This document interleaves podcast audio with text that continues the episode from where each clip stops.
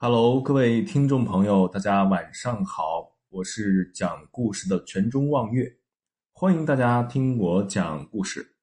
今天我们分析一下三国时诸葛亮为何十分的信任降将姜维和王平，却为何要处处的压制魏延呢？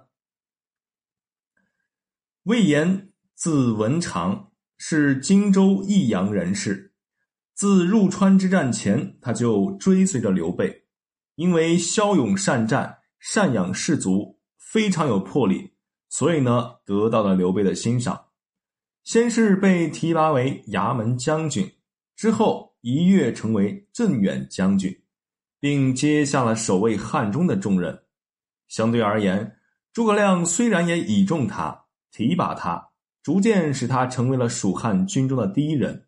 却不像刘备那样完全放手，反而对其处处的掣肘，甚至是临终之前商议退兵之事，专门避开了魏延，并对其他人道：“如果魏延不听从命令，就放任他自去。”熟读汉末三国时，我们不难得知，魏延一心忠于蜀汉，并非什么脑后有反骨的小人。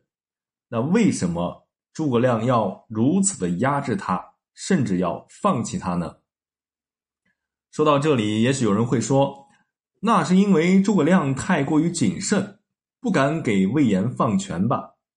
其实不然。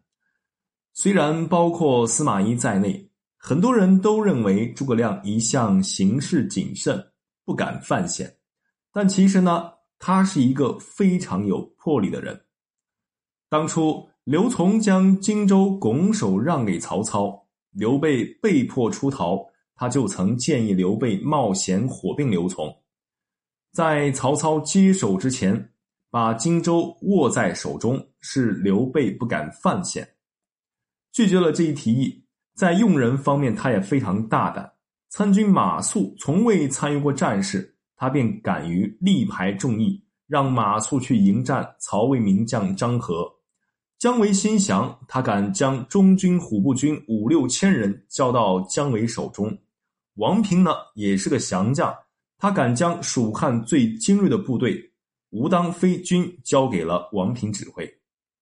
可是，为什么他一直压制魏延呢？防备魏延呢？《三国志·魏延传》记载：延每随亮出，折欲请兵万人，与亮议会于潼关。如韩信故事，亮置而不许。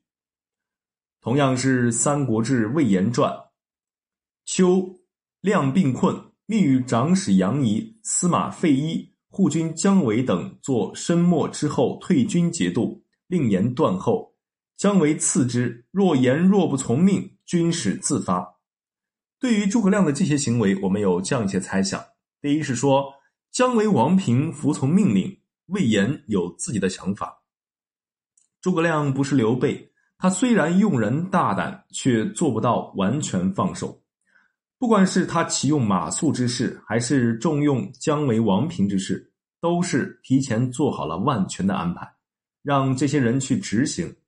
而姜维和王平从无异议，而是严格执行命令。这样的人让诸葛亮完全放心。可是魏延不一样。虽然诸葛亮生前他没有违抗诸葛亮的命令，但是他内心是不服的，甚至经常感慨诸葛亮怯懦，自己的大志得不到抒发。这样一个人可能会导致很多变数，而诸葛亮奇谋为短，自然不敢放任魏延折腾。第二呢，他害怕魏延一搭一家独大，无人能治。魏延性阴高，而且已经成为了蜀汉军中第一人，实皆陛下之。这样一个人，诸葛亮生前都仅能凭地位压制。诸葛亮去世之后，谁又能制衡得了他呢？虽然诸葛亮明白魏延没有谋反之心，但是这样一个重臣，对于蜀汉而言，依旧是一个不稳定的因素。所以，不管他的遗令有没有暗示杨仪等人除掉魏延的含义。他都是忌惮魏延的，而王平和姜维则没有这样的顾虑。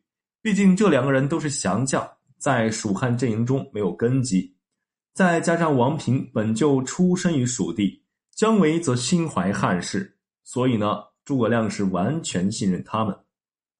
第三呢，诸葛亮想保护蜀汉的国运，诸葛亮一直压制魏延，防备魏延。还有一个非常重要的原因，那就是魏延太有魄力，很可能葬送了蜀汉的国运。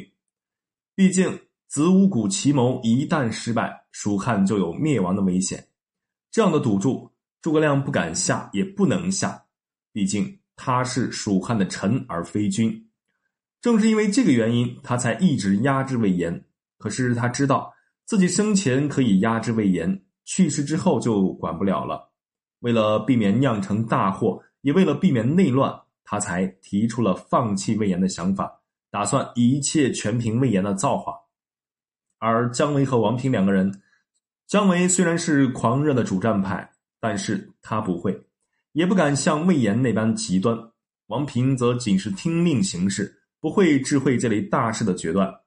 所以分析完之后，我们不难得知，诸葛亮敢于对姜维和王平两人放权，却一直压制魏延，不是害怕魏延谋反，也不是至于不信任。他这么做，仅是为了蜀汉的安危。